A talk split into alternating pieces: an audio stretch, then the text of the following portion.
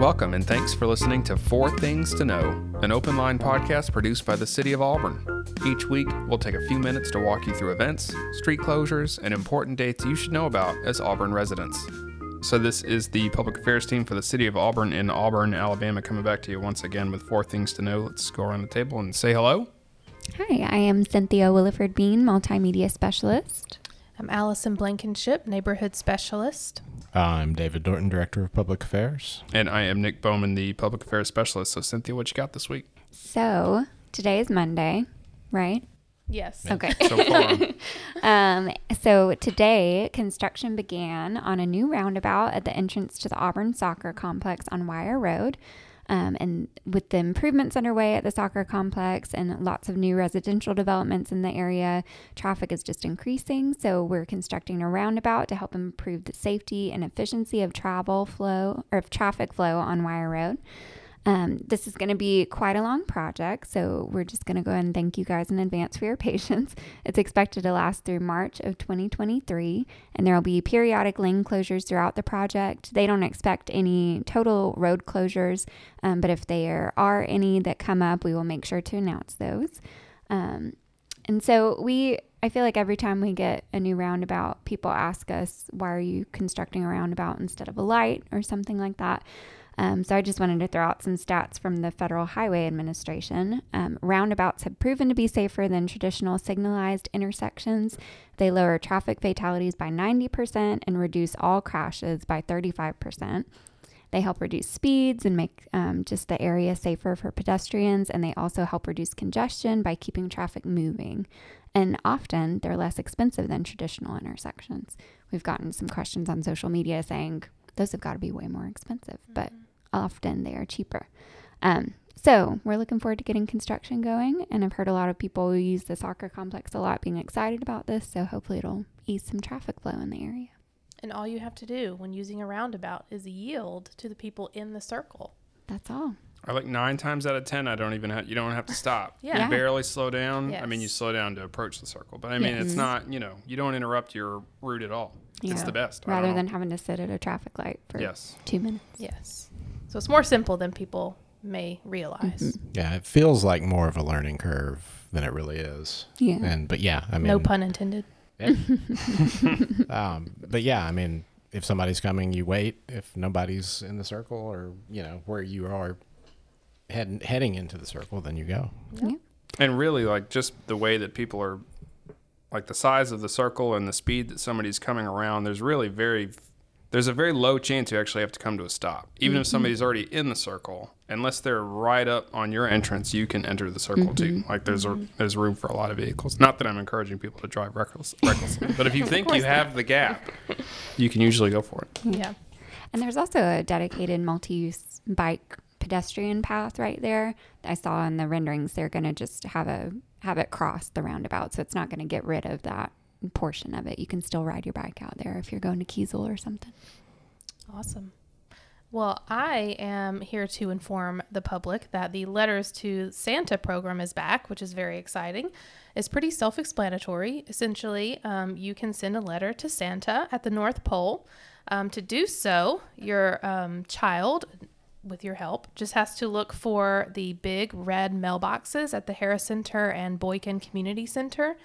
Um, if you don't know where those are, Harris Center is at 425 Perry Street, and Boykin Community Center is at 400 Boykin Street. Um, but they are big, bright red mailboxes that I think they even say letters to Santa. Yep. Um, and the cool thing about the program is that Santa will write your child back. So you just have to include your child's name and an address, and then you have to drop your letter off by December 15th to give Santa and his elves enough time to reply before Christmas. Um, obviously, this is a very special mailbox, so you do not need postage, which is great.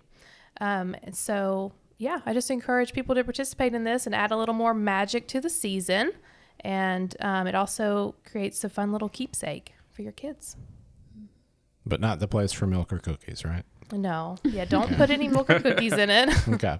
Maybe a carrot for a reindeer. No. yeah.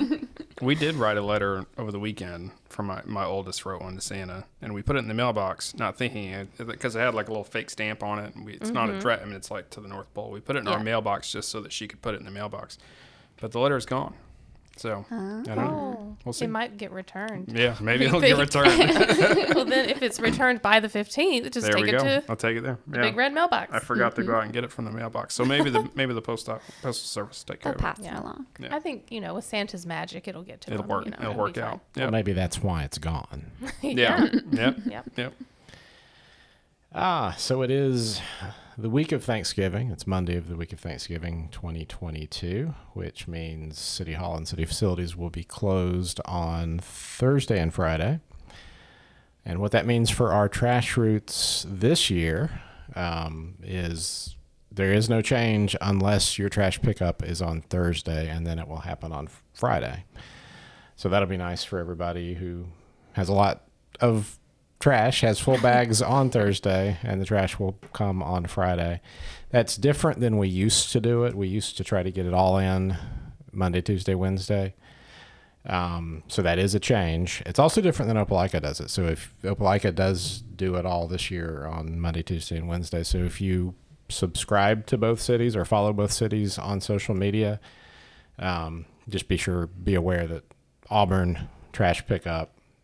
The only change is if your pickup is on Thursday, then it will happen on Friday. Um, anything else to say about holidays? I believe the library is closing at 6 on Wednesday this week, so a little bit early. They'll be closed Thursday and Friday, and they'll reopen on Saturday. And then there's special hours for the tennis center. Parks and Rec facilities will be closed Thursday and Friday, except for the tennis center, which will be open from 8 to noon on Wednesday and from 8 to 2 on Friday, and then 8 to noon again on Saturday.